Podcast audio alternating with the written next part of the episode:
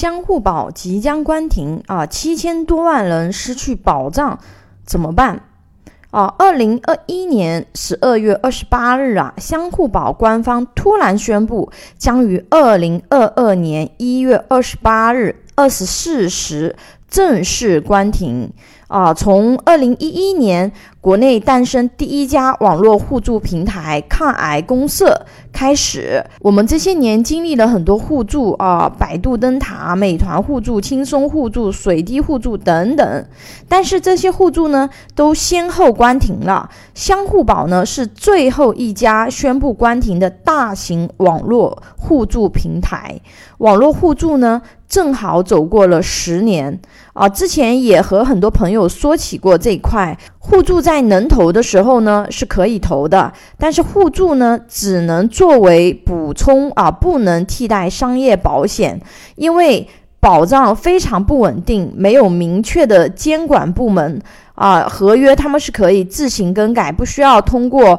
互助人的同意，而且可能会说停就停啊！没想到一语成谶啊，这么快，网络互助呢就迎来了落幕的时刻。之前啊，很多人把相互保当成保险，相互保关停，七千多万的用户失去保障怎么办呢？啊，相互保给出的解决方案和补偿措施呢，主要是这三个。第一个，放宽申请互助的时间，在二零二二年一月二十八日二十四时。也就是关停之前啊，确诊且符合规则的患病成员依然可以申请互助，只要在一百八十天内提交互助申请，审核通过即可获赔。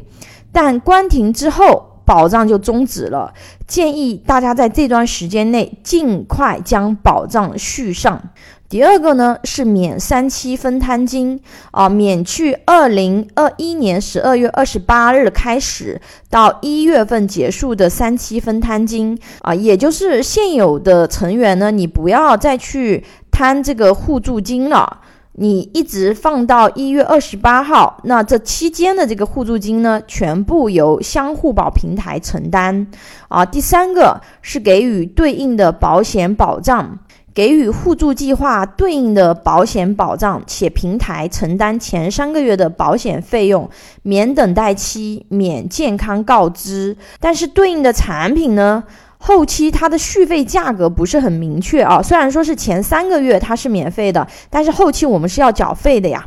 啊，它后期的这个价格表它不是特别的明确，并且呢，只有十万的保额。对于身体已经出现问题的用户啊。就投保不了重疾险这种类型的用户啊，你可以考虑去接受这个安排啊，因为体况出现问题的用户呢，他已经失去了通过商业保险对冲自己风险的机会。但是对于身体健康的用户呢，建议可以选择保额更高啊、更好一点的保险产品，而且很多保障和价格它都比较确定。目前他给我们方案的这款产品呢，呃。其实好多东西不是特别的明确，所以人呐，在你和家人体况允许的时候，尽早给自己或者是家人配置好保障人身风险的基础保障啊，是非常重要的事情。因为保险它是一个双向选择的一个事情，不是说我想买